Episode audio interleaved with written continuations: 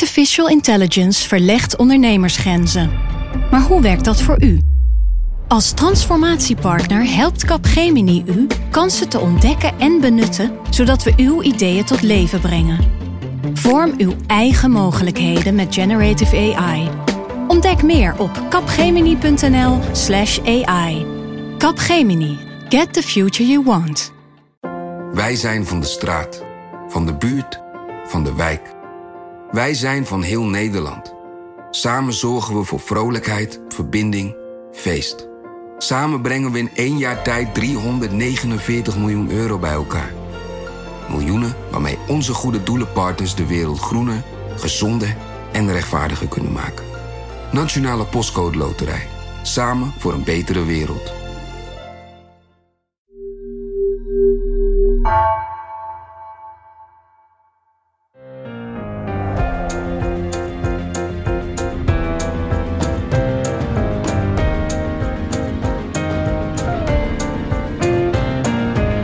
Dit is Haagse Zaken van NRC. Mijn naam is Lemya Aharouan.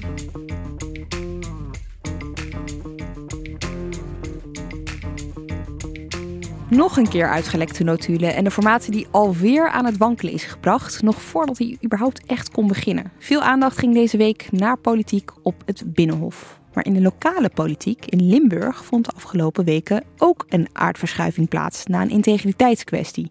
Een burgemeester, de commissaris van de Koning en alle 7 gedeputeerden van de provincie namen ontslag na een onthullend onderzoek van NRC-collega's Joep Dohmen en Paul van der Steen.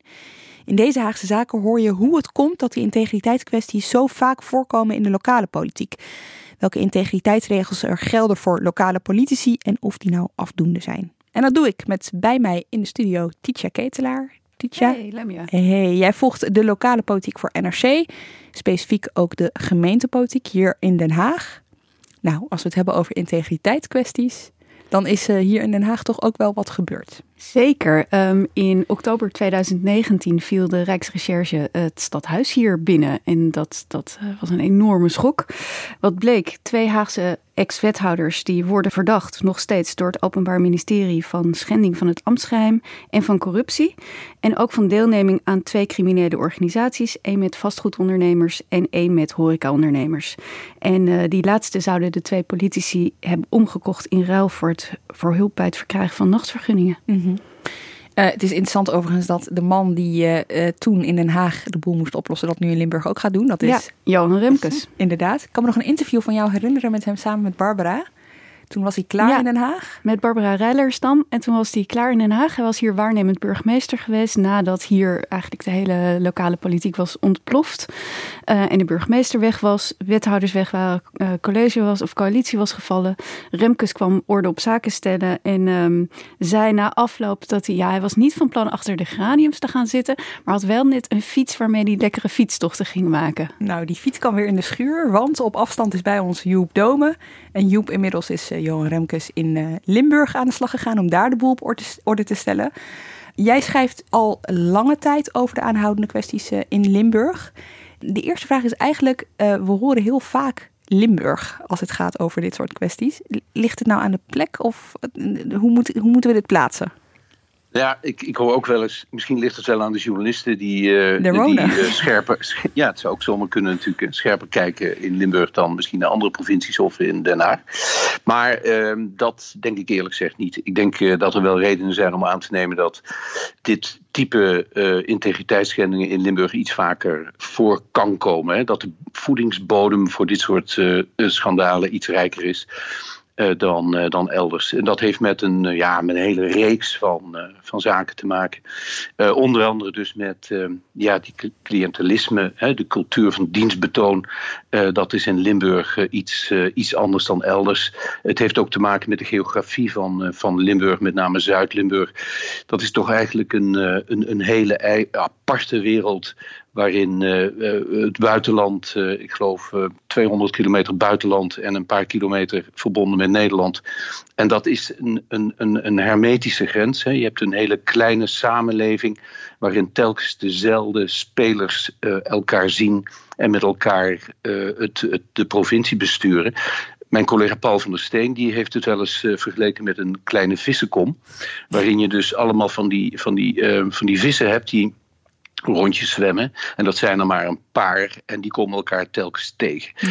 Het is dus een situatie die echt anders is dan in andere provincies. Nou, er komt nog één ding bij, denk ik. Decennia lange dominantie van één politieke partij. Die tot in de haarvaten van die samenleving zit. Dat is het CDA. Ja. Overigens in de politieke integriteitsindex was in 2020 Limburg kwam daar het vaakst in voor. Hè? Ja. En haalde het CDA landelijk de VVD voor het eerst in. Ja, maar dat denk ik is vooral een kwestie inderdaad van het zoeken van journalisten. Want kijk, zo'n index, ja, dat is dus wat komt er nou in het nieuws. En in dit geval het inhalen van de VVD door het CDA had te maken rechtstreeks met een aantal affaires in Limburg. NRC heeft samen met Dagblad de Limburg een aantal verhalen geschreven over integriteitskwesties in de afgelopen 2 jaar. En dat leidde tot heel veel reuring en heel veel gedoe en ook allerlei schandalen. En bijvoorbeeld een schandaal rondom een gedeputeerde van Financiën, ook van het CDA. Meneer Koopmans, de kleine Napoleon. Ger zo wordt hij genoemd hier. Ja, Ger Koopmans. In de partij ook wel een belangrijk figuur. Ja, zeker. Oud-Kamerlid, hè. Heel machtig binnen Limburg, partijleider daar. Hij bleek commissaris te zijn terwijl hij gedeputeerde was van een baggerbedrijf. Dat dus van de vergunningen afhankelijk was van de provincie Limburg. Natuurlijk sowieso een dubieuze dubbelfunctie. Maar daar had niemand in Limburg blijkbaar een probleem mee toen hij daarmee begon. Dat heeft hij 4 jaar gedaan. En wij onthulden toen dat er wel degelijk belangenverstrengeling had plaatsgevonden. En er kwam toen een parlementair onderzoek. En dat moet overigens nog starten. Maar dat geeft al aan, dat is dus een van die zaken waardoor ook op landelijk niveau het CDA de VVD is gepasseerd in die index. Ja, een andere meer actuele kwestie vond de afgelopen weken plaats. Ook door jou en ons collega Paal onthuld. En daar heb jij al een hele mooie aflevering samen met onze collega's van vandaag over gemaakt. Die zetten we ook in de show notes. Maar het is misschien wel even goed om in het kort uit te leggen wat daar is gebeurd. Ja. We hebben het hier over een oud-gedeputeerde, wederom van het CDA, Herman Vreede. Hij moest in 2009 vertrekken met inderdaad ook een integriteitsaffaire. Hij had een paard gekregen van een aannemer. En een aannemer had geregeld dat hij zijn huis toch kwijt kon. Nou, dat soort zaken. Vervolgens is hij directeur geworden, benoemd als directeur van een landschapsstichting, IKL, Instandhouding Kleine Landschapselementen. Die zorgt voor de natuur in Limburg. En hij kreeg die baan via Dieudonné Akkermans, burgemeester van het CDA in Limburg. Tevens voorzitter op dat moment van het CDA Limburg. Hij werd daar dus gewoon geparachuteerd. En hij heeft toen een heel netwerk opgezet van bedrijven en stichtingen rondom die ene stichting IKL. En wat wij onthulden in maart was dat hij niet alleen heel erg goed betaald kreeg, vorstelijk betaald, bijna op het niveau van de minister-president voor het leiden van een stichting met 20 FTE's en een jaarbudget van 3 miljoen. Maar daarnaast huurde hij dus bijvoorbeeld ook personeel in voor die stichting via bedrijven die van hemzelf waren. En op die manier werden dus nogal wat van die subsidiegelden in eigen zak belanden dus in eigen zak bij hem. En daar is dus al die commotie over ontstaan, omdat dat allemaal kon met hulp en medeweten van partijgenoten. Onder wie dus bijvoorbeeld een aantal CDA-gedeputeerden.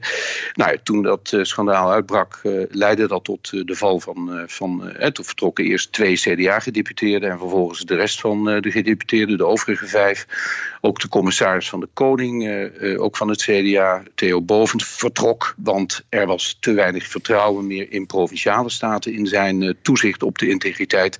En het laatste slachtoffer is de burgemeester van IJs de Margaat, Dieudonné Akkermans. Dat was de man die Vreede ooit had aangenomen in die functie als directeur van de stichting IKL.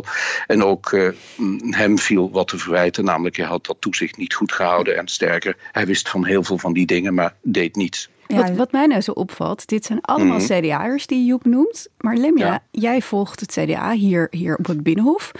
En ik heb landelijk het CDA hier eigenlijk niet zoveel over horen zeggen. Wat vindt Roelof Koopstra hier nou van? Ja, ik heb werkelijk waar geen idee. Want hoe ik deze aflevering begon... we zijn hier natuurlijk met alle ogen gericht op deze vierkante kilometer... wat hier nu gebeurt met die formatie.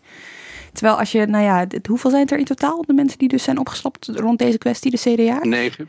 Ja, dat is niet alleen CDA's natuurlijk. Ja. Maar 9 opgestapte bestuurders van wie ik denk 4 CDA's. Geen idee hoe die erover denkt. Ja, dat is maar het ik vind antwoord. Het dus ook interessant dat zo'n lokale politieke kwestie... of lokaal, dit is een provinciale kwestie... eigenlijk landelijk... weinig impact heeft. Dat vind ik echt eigenlijk wel fascinerend. Dus, maar komt dat niet ook door het momentum? Het momentum komen. Ik denk het wel. Kijk, hier speelde eigenlijk op landelijk niveau eenzelfde vertrouwenskwestie. Een bestuurscultuur die veranderd moest worden. In Limburg is dat ook het thema. Hoe veranderen we nou die bestuurscultuur? En dat liep samen. En dan kan ik me voorstellen dat als Den Haag vooral met Den Haag bezig is... ze weinig tijd hebben om ook nog diezelfde soort kwestie uit Limburg daarbij te pakken... of daarvoor aandacht te hebben. Het zou eigenlijk wel moeten, want je ziet wel veel parallellen tussen die twee affaires, hoor. Ja, wat zie je bijvoorbeeld? Nou, dat is precies... kijk, de discussie in Den Haag gaat onder andere over... hoe veranderen we nou die bestuurscultuur? Hè? Die cultuur waarin de Kamer niet goed geïnformeerd wordt... waarin informatie wordt achtergehouden... waar journalisten ook tegenaan lopen. Als je een WOP-verzoek indient, dan is de zwarte inkt niet aan te slepen.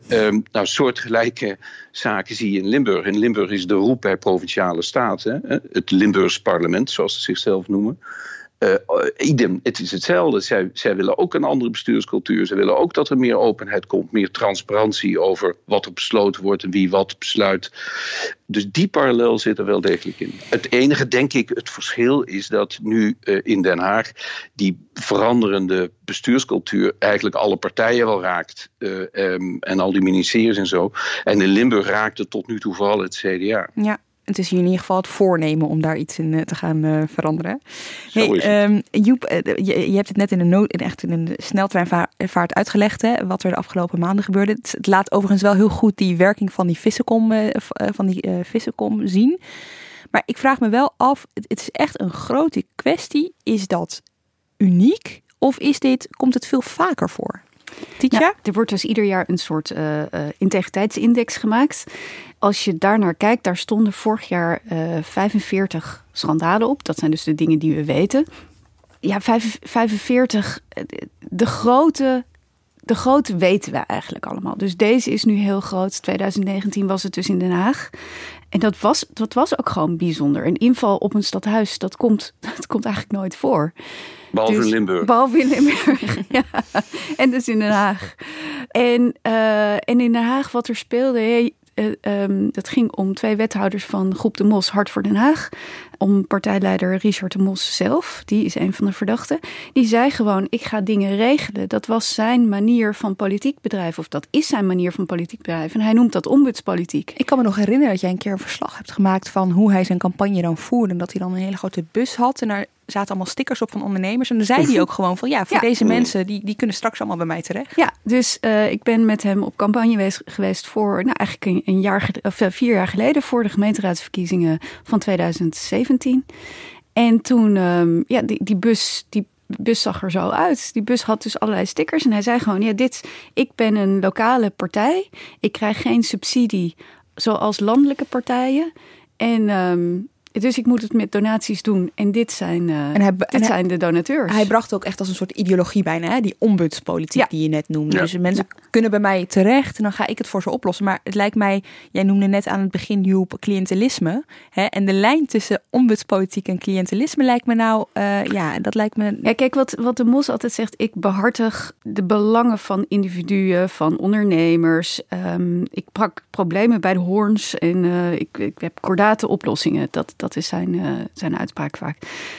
Daar is niks mis mee, maar inderdaad wat jij zegt... cliëntelisme ligt op de loer op het moment dat je die gunsten... en dat oppakken van die plannen doet in ruil voor loyaliteit... in ruil voor stemmen. Daar zit de draai. Maar in ruil voor geld. Want daar draait het natuurlijk om. En daarom is deze parallel met Den Haag zo leuk, Ticha.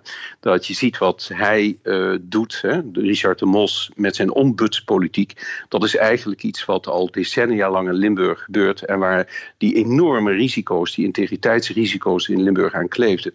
Wij hebben een onderzoek gedaan. Dat is 25 jaar geleden. Toen werkte ik nog bij een regionale krant, de Limburger. Daar hebben we ook een boek over geschreven uiteindelijk, De Vriendenrepubliek. En dat draait hier helemaal om. Het draait om de hele nauwe, de verwevenheid tussen bestuurders op lokaal en provinciaal niveau.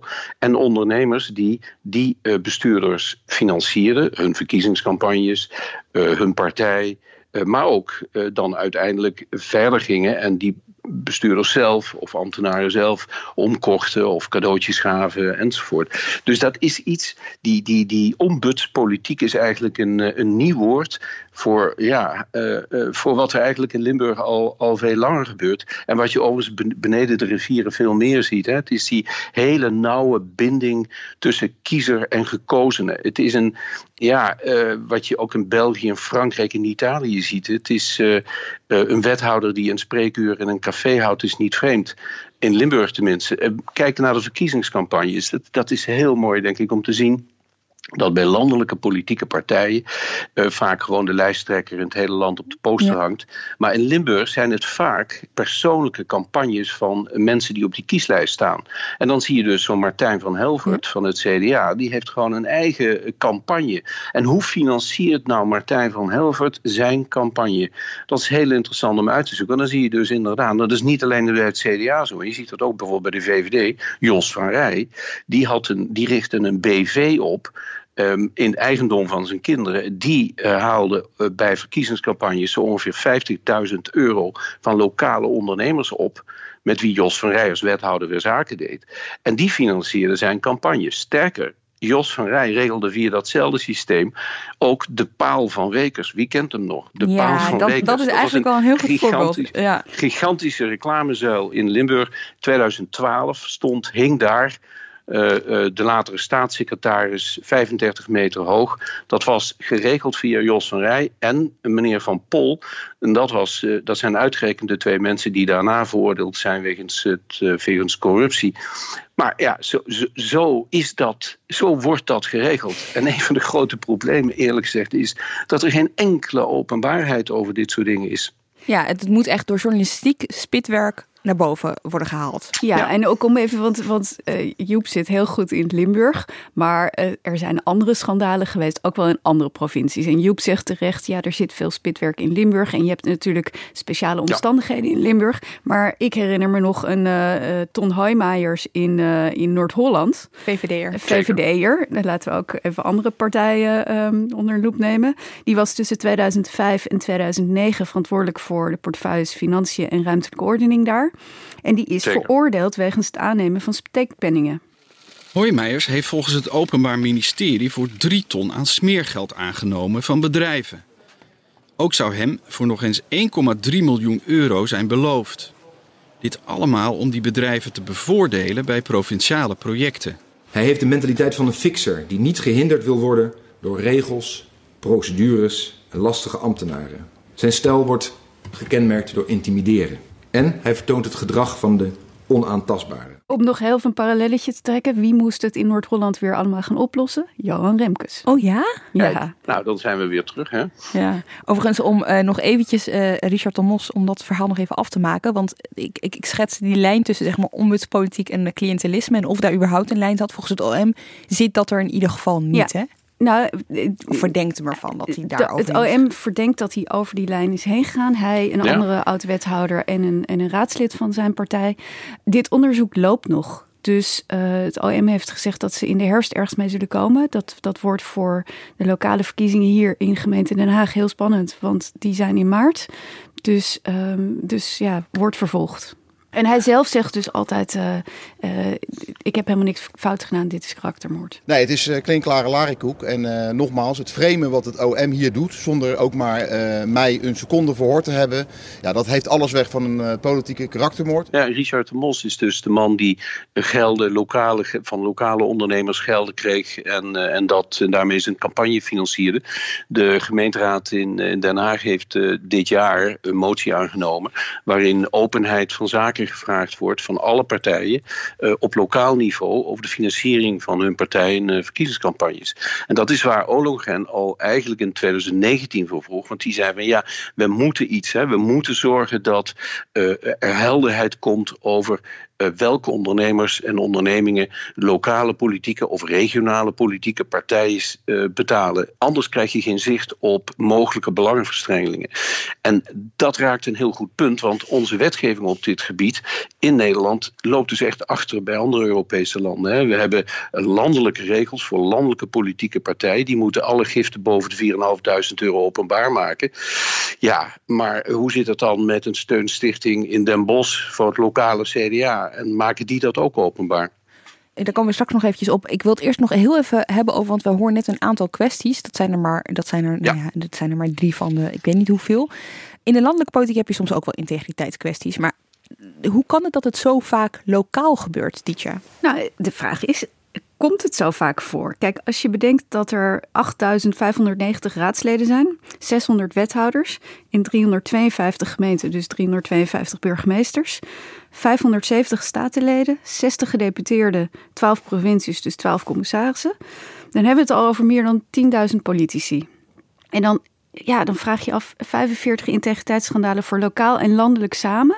Ja, maar goed, dan komen we dus weer bij het punt van, dit zijn degenen die aan het licht zijn gekomen. Het zouden er zomaar veel werken. En kijk, en er zijn natuurlijk, als je het over integriteit hebt, wat ik het fascinerende vind, is het grijze gebied. Dus je hebt wit, dat is gewoon goed, zwart, dat is wat Joep net beschrijft, wat er in Limburg gebeurde.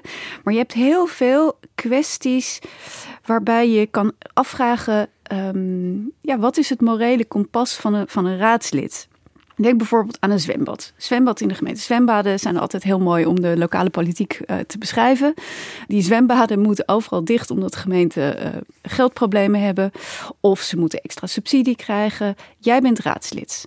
Jouw neef is de beheerder van dat zwembad. Dus die is daar, zijn baan is daarvan afhankelijk. Wat doe je dan? Stem je mee? Waar ligt jouw? Geef je aan dat jouw neef, dat jouw familie dus daar belang bij heeft dat het open blijft? Of hou je het algemene belang van de gemeente in de gaten? Wat zeg je tegen jouw kiezers, tegen jouw collega's, tegen de burgemeester? Heb je tegen de burgemeester al gezegd, mijn neef zit daar en daar? Het is je neef, straks is het je vrouw. Weet je, dit zijn allerlei dilemma's. Maar nu toon je dus aan hoe hecht het is op lokaal gebied. Hè? Wat je dus natuurlijk op landelijk gebied gewoon minder hebt. Precies, ja. Dat is heel belangrijk om te zien dat risico's op belangenverstrengelingen en dit soort zaken op lokaal en provinciaal niveau veel dichter, veel groter zijn. Omdat mensen veel dichter en bedrijven veel dichter bij elkaar zitten. Als je dat op landelijk niveau ziet, dan zie je dat ministers en staatssecretarissen, als we het daarover hebben, vaak geconfronteerd worden met lobby's van bedrijfsgroepen of dat soort zaken. Maar heel zelden een aannemer uit zijn eigen plaats op bezoek krijgen die vraagt om een bepaalde besluit te nemen. Dat komt daar veel minder voor. Terwijl als jij een raadslid bent, dan is de aannemer is jouw buurman of jouw oud-klasgenoot. En die staat aan de deur en zegt, ja, maar 20 jaar geleden, wij knikkerden toch op het schoolplein. Dit kan je toch wel even voor me regelen. En dat vinden we belangrijk. Wij vinden het belangrijk dat onze lokale politici met hun poten midden in de samenleving staan. Dat ze uit de samenleving komen. Steeds vaker zie je dat wethouders ingevlogen worden uit andere gemeenten. En dan worden er toch altijd vragen over gesteld van, kan een wethouder niet uit de lokale gemeenschap komen? Is het niet goed dat hij ingebed is in zo'n lokale samenleving? Want dan weet je wat er speelt en wat er nodig is voor jouw dorp. En ook omdat de cultuur, Joep beschreef het net, in Limburg weer anders is. Zelfs in Zuid-Limburg anders is dan in Noord-Limburg. In het oosten van Groningen weer anders dan in het oosten van Friesland. Maar eigenlijk beschrijf je dus samen een soort van dilemma. Aan de ene kant wil je het liefst een raad en college van burgemeester en wethouders die betrokken zijn bij de gemeente waar ze voor werken. Aan de andere kant neemt dat gewoon, nou ja, je kan wel 1000 dilemma's bedenken. Hè. Weet ik veel, iemand die van kunst houdt, die zou je misschien graag de kunstportefeuille willen geven, maar die zit juist misschien wel al in dat wereldje lokaal. Dus zo kun je natuurlijk een heleboel van dat soort dilemma's omschrijven. Ja. En daar kun je wat aan doen als je met elkaar afspreekt dat je transparant bent. Dat je dus, en daar zijn ook veel gemeenten en provinciale staten en zo waar afspraken zijn over gedragscodes. Hè, dat als je zelf een mogelijke belangenverstrengeling ziet, dat je die moet melden. Daar gaat het natuurlijk, je kunt op papier wel goed regelen. Mm-hmm. Maar het besef moet in de hoofden van de mensen ook zitten. Dat je dat inderdaad gewoon al willen voorkomen dat het gebeurt. Nou, en nu komen we natuurlijk op een interessant punt in de lokale cyclus. We zitten, ik zei het net al, in maart zijn de gemeenteraadsverkiezingen. Dus de meeste partijen zijn nu hun kandidatenlijsten aan het samenstellen. 4 jaar geleden schreef ik met collega Bram Endendijk een verhaal over hoe word je eigenlijk raadslid. En toen hebben we 75 partijen in 35 middelgrote gemeenten gebeld. En ik schrok daar eigenlijk best wel van. Als je bedenkt dat eigenlijk, volgens mij is het iets minder dan 2% van de Nederlanders is lid van een politieke partij. Nou, dat zie je het eerste in lokale politiek naar voren komen. Dat er niet genoeg mensen raadslid willen worden. Dus hoe vind je dan een raadslid? Nou ja, een advertentie zetten in het Huis en Huisblad of op Facebook. Wat borrels aflopen in jouw gemeente. En, je hebt ook vaak dus niet de luxe om uit heel veel mensen te kiezen. Maar je moet al lang blij zijn. Dus je bent al lang blij dat mensen zich aandienen. En dan is de vraag, meneer A dient zich aan. Ben je zo blij dat hij zich aan heeft gediend dat je vervolgens niet vraagt wat zijn jouw belangen eigenlijk? Wat doet je zwager? Wat is jouw achtergrond? Wat zijn je financiële belangen? Wij kwamen er ook achter dat een heleboel partijen geen verklaring omtrent gedrag vragen, überhaupt. Nou zegt dat niks. Hè? Je mag in Nederland, of je mag ook met een strafblad, mag je volksvertegenwoordiger worden. Maar je wil het, denk ik, als partij wil je wel weten wat voor vlees je in de kuip hebt. Wat iemand gedaan heeft en wat iemands belangen zijn. Dat zou je denken, hè? Ja. En dat speelt natuurlijk ook op landelijk niveau. We hebben nu een paar voorbeelden gehad in de afgelopen decennia van Kamerleden die gekozen zijn en waar dan binnen 1 of 2 weken blijkt dat er toch ergens iets in het verleden aan de hand was met die betrokkenen. Nou, recent nog bij D66 natuurlijk. Bij D66 bijvoorbeeld is recent, maar er zijn meer van dit soort voorbeelden waarbij je kunt afvragen, zelfs op landelijk niveau, hoe goed de screening is en de controle van dat soort kandidaten. Maar ik zit toch nog eventjes te kauwen op die belangen. Hè? Op die belangen die je hebt als individuele, als raadslid of als wethouder. We hebben een paar voorbeelden gehad waarin het ons kent ons was. Hè? Maar is het eigenlijk niet altijd zo dat je belangen vertegenwoordigt? Je bent namelijk een volksvertegenwoordiger. Dus stel je bent een hele jonge vrouw, je zit in de raad en je hebt campagne gevoerd om de jonge inwoners van een gemeente, hè, om voor hen op te komen. En dan ga je pleiten voor bijvoorbeeld langere openingstijden van de horeca. Ben je dan eigenlijk, weet je, wat is het? Ja, maar dat is, kijk, het verschil is als jij vervolgens niet luistert naar de input van omwonenden. Die zeggen, ja, wacht eens even. Ik woon inderdaad naast ik woon hier bij het plein in Den Haag. En hartstikke leuk al die terrassen. En ik ben daarom hier ook gaan wonen. Maar als ze nu de hele nacht open mogen, ik ben er ook nog. Weet je, daar ligt het verschil. Dat is stap 1. Het tweede is, als de horecaondernemers vervolgens tegen jou zeggen, wij betalen jouw campagne of voor jouw herverkiezing, als jij maar zorgt dat die vergunningen worden uitgebreid. En het derde is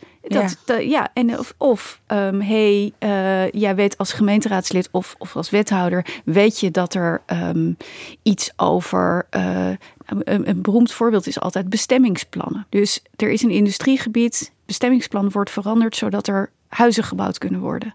Als jij dan als wethouder jouw vriendje, projectontwikkelaar, gaat inlichten dat op het punt van verandering, dat bestemmingsplan wordt veranderd, ja, dan ben je fout bezig. Ja, maar dat is inderdaad schending ambtsgeheim. Ja. En dan kom je richting corruptie. Dus dan gaat het veel verder. En dat is ook de verdenking bij de Mos natuurlijk. Dat hij zijn opera-vrienden van dat uitgaanscentrum vooraf geïnformeerd heeft over wanneer ze het beste dit en dat konden doen. En daar wordt nu naar gekeken of dat inderdaad valt onder schending ambtsgeheim. Maar jouw vraag, Lemya, is je hebt altijd belangen. Je komt uit een achterban. Dat is zo. En daarom wil je ook een gemêleerde gemeenteraad hebben met allerlei belangen. Eén iemand die juist heel goed in de ondernemershoek zit. Eén iemand die juist in de, weet ik veel, de culturele broedplaatsenhoek zit. Allerlei dingen. En één ding wat ik eigenlijk nog wel even specifiek wil benoemen, in tegenstelling tot Kamerleden, als je raadslid bent, dat is een parttime functie nog altijd in Nederland. Dus de meeste raadsleden hebben gewoon een baan. Ik weet, hier in Den Haag in de gemeenteraad zit een raadslid dat overdag in de jeugdzorg werkt. Nou, jeugdzorg is een lokaal thema. Als er daarover gedebatteerd of gestemd wordt, dan onthoudt hij doet dus niet mee aan het debat dan, want hij heeft daar een belang bij. Een direct belang bij. Hey, Joep, jij noemde net ook eventjes de campagnes van de lokale politici bijvoorbeeld. Nou, je noemde toen de kwestie van Jos van Rey en Wekers. Het is misschien nog wel eventjes goed om uit te leggen hoe dat werkt. Want als je een campagne gaat beginnen als, weet ik veel, omdat je statenlid wil worden of gemeenteraadslid, dan moet je natuurlijk zelf voor geld zorgen. En kun je eens uitleggen hoe dat dan gaat of waar dat dan vaak misgaat? Nou, de politieke partij zorgt als het goed is voor het geld. En bij landelijke politieke partijen kan er een afdracht komen voor je campagne in de provincie bijvoorbeeld vanuit Den Haag. Dan krijg je geld voor die campagne. Maar wat je ziet is dat veel provinciale afdelingen van partijen ook zelf geld gaan regelen bij vaak ondernemingen die actief zijn in die provincie. En dan heb je ook nog vaak dat er individuele kandidaten zijn van zo'n provinciale lijst, bijvoorbeeld de statenverkiezingen, die dan ook een voorkeurscampagne gaan voeren voor henzelf. En die zoeken dan ook weer zelf individueel geld bij ondernemers of andere instellingen die zij kennen.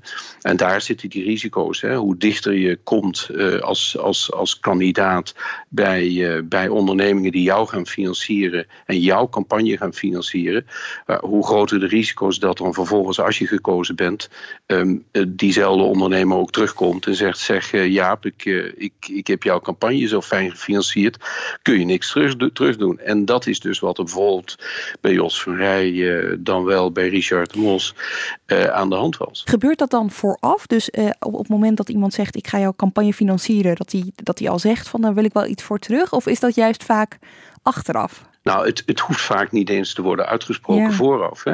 Het is een heel subtiel iets. Wij zitten er niet bij als journalisten als die afspraken worden gemaakt over het geven van geld of het doen van een donatie. Daar zit je niet bij. Het kan best zijn dat er in sommige gevallen gezegd wordt van, hier heb je geld en je gaat wat voor mij terug doen. Maar dat weten we niet eens. Dat hoeft eigenlijk nog niet eens. Het is eigenlijk al meer het gevoel dat je krijgt dat als je zoveel geld van een lokale ondernemer hebt aangenomen, dat als vervolgens die ondernemer daarna, en je bent eenmaal gekozen of je bent wethouder, dat die ondernemer bij je terug kan komen en kan zeggen van, ja, dus Jaap, ik zit nu in de problemen, ik heb wat voor jou gedaan, doe eens wat terug. En dat je daar een morele druk al over, dan hoef je daar nog niet eens een of andere corruptieve afspraak aan ten grondslag te leggen. Nou zijn er misschien luisteraars die denken, waarom mag dit eigenlijk? Waarom mogen ondernemers politie überhaupt steunen? En dan is... Nou, er zijn, maar nu je dat zegt is heel goed, want er zijn natuurlijk partijen die dat niet doen. En er zijn partijen die dat wel doen. En er zijn partijen die dat wel doen, maar dan via een tussenstichting. Hè. De VVD heeft landelijk een aantal stichtingen die geld ophalen van bedrijven en individuen. En die verzamelen dan dat geld. En die sluizen dat dan voorafgaand aan verkiezingen door naar de partijkas van de VVD. Maar je ziet bijvoorbeeld in Limburg, kijkend, heeft het CDA Limburg heeft een stichting, het Dr. Nolens Fonds. Nou, die hebben in het verleden gelden bij bedrijven opgehaald. Die hebben daar een vermogen in gevormd. En uit dat vermogen wordt het CDA Limburg gefinancierd. Maar ja, of dat zo'n stichting een voldoende sluis is, om te voorkomen waar we het net over hadden, is de vraag. Dat weet ik niet. Ja, want het mag. Maar het is niet illegaal. Maar het is tegelijkertijd roept het dus ook wel wat vragen op. Het roept vragen op. Het zijn vooral de risico's die hieraan gebonden zijn. Het gaat natuurlijk ook heel vaak goed, zeker. Maar hier zitten, en dat voel je op je klompen aan, als die binding zo nauw is, dan zijn dat gewoon risico's. En ja, wat heel belangrijk is in zo'n gevallen gewoon transparantie. Het moet duidelijk zijn. En daarom is dat voorstel van de gemeenteraad in Den Haag zo goed. Wij willen gewoon weten hoe die lokale campagnes gefinancierd worden. Dan moet je open over zijn. Laat het gewoon zien. Want wij weten dus niet wie er geld stort in die steunstichtingen. Nee, dat wordt door die steunstichtingen, bijvoorbeeld op landelijk niveau, wordt dat niet verteld. Dus even om het samen te vatten, die stichtingen die krijgen geld. Het is niet bekend voor ons waar dat vandaan komt. Ja. En politici financieren vervolgens wel hun campagnes daaruit. Zo is het. Ja, ik wist het echt. Ik valt een beetje stil. Ja, dit wist ik. Ik vind het is best wel tricky. Maar goed, dat tonen al die voorbeelden die je net noemde ook wel aan. Ja, en dit gaat over campagnefinanciering. Maar een heleboel van de integriteitskwesties gaan ook over cultuur in de raad. Spreken mensen elkaar vervolgens aan op wat ze zien gebeuren? De burgemeester is de bewaker van de integriteit in een gemeenteraad. Spreekt de burgemeester mensen erop aan? Ja, wat is je eigen morele kompas? Ja. Dat weten we eigenlijk ook niet. Nou, dat hangt dus af van de volksvertegenwoordiger die je hebt gekozen. Maar dat is het ene. Het andere is gewoon, het is ook gewoon Nederland, regels. Weet je wel, zijn er niet gewoon regels voor? Ik bedoel, Tweede Kamerleden die moeten bijvoorbeeld alle giften die ze krijgen boven de €50 aanmelden. Politieke partijen moeten bij donaties boven de €4500 ook aangeven waar het vandaan komt. Geldt dat lokaal ook? Zijn er die regels? Nou, dat hangt dus af van de cultuur in een gemeenteraad. Je ziet bij op sommige websites van sommige gemeenten zie je dat bij burgemeester en wethouder staat welke nevenfuncties ze hebben. Welke onbezoldigd en bezoldigd. Bij sommige gemeenten staat dat ook bij raadsleden. Sommige helemaal niet. Maar de cultuur van de gemeente... Wacht eens even. Zijn er niet gewoon landelijke regels voor die gemeente? Er zijn landelijke regels voor. Ook op provinciaal niveau zijn er gewoon regels om transparant te zijn op het gebied van die nevenfuncties. Je moet als gedeputeerde of als wethouder of als burgemeester bij wettelijk verplicht om alle nevenfuncties op te geven. Maar dat geldt voor de bestuurders. En niet voor de volksvertegenwoordigers. Daar zit nog een verschil in. Dus wel voor een wethouder, niet voor een gemeenteraadslid. Ja. En dan heb je voor de raadsleden natuurlijk altijd nog een aantal bepalingen in de gemeentewet die jou begrenzen. Dus artikel 15 van de gemeentewet, je mag niet meestemmen als jij een rechtstreeks of middelijk belang hebt. Nou, die jeugdzorg. Bijvoorbeeld. En dan artikel 27, en dat staat ook in de grondwet, een raadslid moet zonder last kunnen stemmen. Het is je eigen afweging. Dus op het moment dat je laat beïnvloeden, doordat je geld toegestopt krijgt, doordat je dit voor vrienden doet, doordat je er zelf rijk van wordt, ja, dan is dat fout. Maar ja, dat is dus niet te controleren. Het is vooral wat jij zegt, ik geloof dat Ticha was, je moet elkaar er ook op aanspreken. Hè? En daarom is er ook een grote verantwoordelijkheid bij zo'n lokale gemeenteraad, dat je elkaar scherp houdt en dat je over dit soort kwesties praat. Maar dat je ook in de gaten houdt, dat je elkaar ook gewoon in de gaten houdt. En als je ziet dat er iemand mee gaat stemmen van wie je kunt vermoeden dat hij toch een binding heeft met bepaalde onderwerpen, dan denk ik dat het goed is, en dat gebeurt natuurlijk ook wel vaker, dat je elkaar daarop aanspreekt en dat bespreekbaar maakt. Er worden dus ook trainingen gegeven aan raadsleden. Ik sprak met John Bell van het Pericles Instituut, die geeft die trainingen. En die zijn bedoeld om juist de ambivalente zaken te bespreken. Nogmaals, er zijn gewoon een heleboel dingen die niet mogen, die illegaal zijn. Die bespreekt hij dan ook. Maar er zijn dus een heleboel dingen die afhangen van je eigen morele kompas, maar ook van de externe beoordeling. Dus je kan zelf wel denken, ik zit goed, want ik heb hier niks bij betrokken. Maar hij leert dus ook, hoe kijkt de buitenwereld? Hoe kijken de kiezers dan naar zo'n schijn zaak? Van bijvoorbeeld? Wat is de schijn van? Ja. Dus je kan het idee hebben dat iets niet fout is, maar van buiten gezien kan het wel allerlei vragen oproepen. Ik had een voorbeeld in Zeewolde. Zeewolde, daar zou een zonnepark komen of een zonnepanelenpark komen. En de gemeenteraad die stemde met de kleinst mogelijke meerderheid voor. 10 raadsleden waren voor, 9 waren tegen. Nou, dat leek geregeld. 28.000 zonnepanelen zouden daar komen. Er was veel om te doen. En stemming was geweest. En toen meldde één partij, Liberaal Zeewolde, dat er sprake was van belangenverstrengeling volgens hen. Namelijk dat een ChristenUnie-raadslid volgens hen hier een belang bij had gehad. Dat raadslid van de ChristenUnie bleek in een adviescommissie gezeten te hebben bij Staatsbosbeheer, die dit zonnepanelenpark zou moeten aanbesteden. Nou ja, dat was dus een enorm gedoe. Uiteindelijk, de ChristenUnie besefte, ja, dit raadslid had misschien niet mee moeten stemmen, of in ieder geval niet het woord moeten voeren. En dat is helemaal uitgezocht door het Bureau Integriteit van Nederlandse Gemeenten. Die doen onderzoek naar dit soort zaken. En dat pleitte uiteindelijk het raadslid vrij. Want hij had geen rechtstreeks persoonlijk belang bij de komst van dit zonnepark. Ja of nee. En zijn reactie erop toont eigenlijk aan waar we het nu al de hele tijd over hebben. Ik ga de volgende keer bij de minste twijfel bij de burgemeester langs om dat te bespreken. Heel duidelijk. De andere is, ik ga heel duidelijk nadenken over met welke pet zit ik op. Want we zitten allemaal in het dorp en hopelijk doen we allemaal wat in ons dorp. Het is wel even belangrijk om te zeggen, dit is dus dat grijze gebied waar we het over hadden. Hè. Hier is het gewoon iemand die zelf ook niet helemaal leek te weten hoe die had moeten... Ja, en hier, dit is dus wat John Bell van het Pericles Instituut zegt. Hier moet je met elkaar in de gemeenteraad, in de provinciale staten het gesprek over blijven voeren. Want dit zijn de kwesties die heel makkelijk van grijs zwart kunnen worden. Nou is er ook een toolkit gemaakt door de Vereniging van Raadsleden. En er zit een testje bij en dat kun je dus zelf ook doen. Als politiek ambtsdrager bekleed je een mooi ambt, waarin je de kans hebt iets te betekenen voor je dorp, stad of regio. Er is op jou gestemd. Mensen vertrouwen jou het maken van keuzes toe. Dat geeft je een bijzondere positie, maar ook een bijzondere verantwoordelijkheid. Waar je moet kiezen, vallen er ook opties af. Hoe weeg je al die verschillende belangen af? Hoe ga je om met mensen die hun belang met je willen bespreken? Ineens realiseer je, belangen afwegen is zo makkelijk nog niet. Laat je niet ontmoedigen, want zelfs balanceren op een slap koord kun je leren. Zelfs balanceren op een slapkoord kun je leren. Ja. Dat is wel heel mooi. Hè? Ja, nou, dat is dus niet alles, want we zijn een beetje door de vraag heen gegaan. En die vragen zijn af en toe ook wel best wel bijzonder. Even eentje die ik eruit heb gehaald.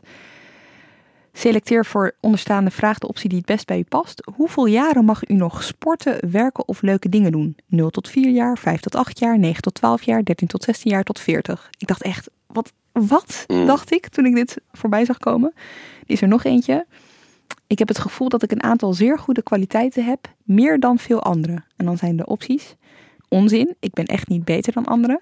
Dat denk ik niet. Misschien wel. Dat denk ik wel, ja. Helemaal mee eens. Ja, we zagen deze toolkit en we zijn door de vragen gegaan. En ik dacht, ik weet niet of partijen die op dit moment kandidaten zoeken voor hun partij, of die bij deze vragenlijst nou eruit pikken wat voor belangen jij hebt in de samenleving en of dat een probleem kan. Ja, er zijn meer, wel, hè? Er zijn meer vragen natuurlijk. En dan volgen er ook vragen over karaktereigenschappen. En aan het eind krijg je een soort verslagje in de mail met wat punten waar je dan op moet letten. En er zitten ook video's bij over hoe dat gaat met ruggespraak en dat soort dingen. Maar goed, het is dus een cursus die je al dan niet kan doen. Ja. En qua wettelijk, we hebben het er net eventjes over gehad, heel duidelijk afgebakend is het allemaal niet en kan het misschien ook niet zijn. Nee, en ik denk dus dat dat ook wel het probleem is. Als ik het allemaal hoor, zo'n toolkit weerbaarheid, niet heel veel vastgelegde regels. Al die keren dat het misgaat, dan vraag je je ook wel af, is er wel meer aan te doen?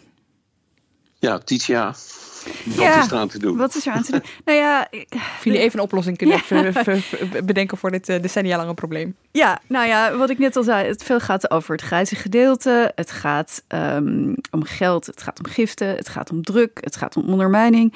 Minister Ollongren van Binnenlandse Zaken, die heeft de afgelopen jaren geprobeerd om hier iets aan te doen.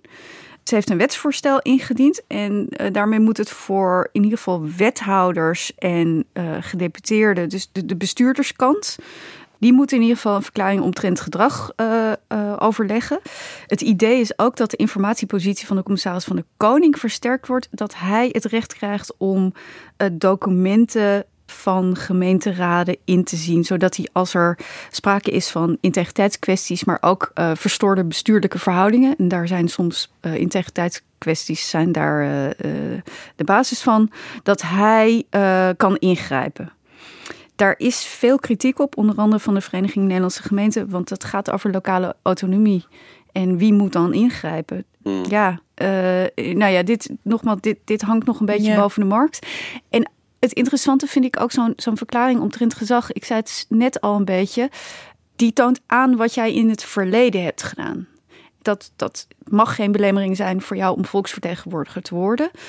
Het punt gaat erom, wat doe je als je in die machtspositie zit? Het gaat erom, wat doe je als je in die machtspositie zit? En hoe weerbaar ben je dan? En wat zeiden we net, hoe balanceer je op dit slappe koord? Mm. En kan een wet daar iets tegen doen? Ik bedoel, de dingen die Joep noemde, die zijn gewoon fout. Daar maakt dit wetsvoorstel, maakt dat niet ja... Lost dat niet op, zal ik maar even zo zeggen. Nee, want dan kom je dus weer bij de bestuurscultuur. En want dan zijn we terug bij het begin van onze discussie. Want als die bestuurscultuur zo is dat je in een informeel circuit zaken pleegt te regelen, dat je eens een partijgenoot belt en eens een regeling doet hier en eens een postje geeft daar en dan is dat misschien grijs gebied. Hè? Dat hoeft nog geen harde corruptie te zijn, maar het is natuurlijk al absoluut fout, omdat je daarmee dat is niet transparant. En je hoort besluiten te nemen op lokaal niveau en ook in de provincie op een transparante manier. En als jij als politieke partij, naar het zich nu aan laat aanzien, het CDA in Limburg, decennia lang gewend bent om via je eigen partijnetwerk zaken te regelen en voor elkaar te krijgen, zonder dat mensen daar transparantie op hebben, dat kunnen zien, dan is dat het dieperliggende probleem. En dat is ook de kern, dat hoe verander je zo'n bestuurscultuur? In Limburg willen ze dat nu doen. In Den Haag willen ze ook een bestuurscultuur veranderen. Maar hoe moeilijk is dat? Nou, en dan komen we eigenlijk terug bij Johan Remkes, die dit zaakje al dus op verschillende manieren heeft gezien. En in Noord-Holland in 2012, daar was dus net een grote integriteitsschandaal geweest. Toen kwam de operatie Schoon Schip. Toen zeiden ook allerlei mensen, er moeten regels komen. En toen zei hij, integriteit zit tussen je oren en in het gezond verstand. Je lost het probleem niet op door nog weer allemaal nieuwe regels en nieuwe... Integriteit zit hier. Zit bij gezond verstand. Zit bij de vraag, kun je 's ochtends, als je voor de spiegel staat, uitleggen wat je de vorige dag gedaan hebt? Nou, dat is heel duidelijk. Ik heb nog één vraag aan jullie. Want jullie omschreven de hele tijd... laten we de vissenkom van Paul er maar weer eventjes bij houden. Als jullie daar dan als journalisten verslag van doen... omdat die wereld zo klein is... Joep, ging ik even bij jou in Limburg. Is dat ook van invloed? Word je weggekeken? Hoe werkt dat? Ja, dat is dus heel erg moeilijk. En we hebben dus nu 2 jaar lang als NRC landelijke krant gekeken naar de Limburgse politiek. Ja. We hebben daar 4 verhalen over geschreven. Een constante factor was dat wij merkten dat het de informatievoorziening, antwoorden op vragen, WOP-verzoeken, dat het allemaal stroperig was. Dat men eigenlijk liever niet wilde dat men in de keuken keek. Dat er antwoorden op vragen kwamen, als er al antwoorden kwamen. Dat die dus niet zeggend waren, omzeilend. En er is wel een heel goed lichtpuntje aan de horizon. Johan Remkes is maandag begonnen. Ik stelde dinsdag een vraag aan de provincie Limburg. En ik kreeg nog dezelfde dag antwoord met een antwoord dat ertoe deed. Dat inging op mijn vraag. En de dag daarna nam die na een publicatie in onze krant over Vreede. Het ging over een grondtransactie, prompt een besluit dat die grondtransactie niet mocht worden doorgezet. Dan zie je, ja, het wordt hier in Limburg nu het Remkes-effect genoemd. Ja, dat werd het in Den Haag ook meteen. Ja, oké, maar het kan dus wel. Hè? Zo'n ambtenarenapparaat die natuurlijk decennia lang... hebben moeten knikken tegen bestuurders die eigenlijk liever geen openbaarheid wilden. Die worden nu geconfronteerd met Remkes, die in dagen tijd, naar mij toe in elk geval als journalist, een cultuur verandert. En dat geeft moed, hoewel ik het met hem eens ben dat je vooral die bestuurscultuur en die hoofden van al die mensen moet veranderen. En dat zal nog wel wat langer duren. Nou, dank jullie wel in ieder geval. Ik hoop dat jullie in de tussentijd gewoon doorgaan met doorgraven. Joep Dohmen en Ticha Ketelaar. Jij ook weer bedankt voor het luisteren. Redactie en productie van deze aflevering waren in handen van Iris Verhulstonk. Volgende week is er even een weekje geen Haagse zaken in verband met het meireces. Maar in de NRC Audio-app vind je wel genoeg andere mooie podcasts. Mag ik je bijvoorbeeld Tussen de Regels aanraden. Dat is de nieuwe boekenpodcast van NRC, waar trouwens ook Ticha, jij te gast bent. Dus zeker een tip voor je Haagse zakenloze week. Tot over 2 weken.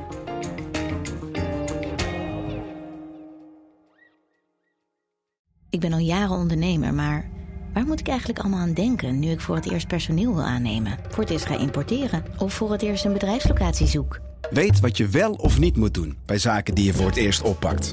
Check kvk.nl voor praktische stappenplannen. KvK. Hou vast voor ondernemers.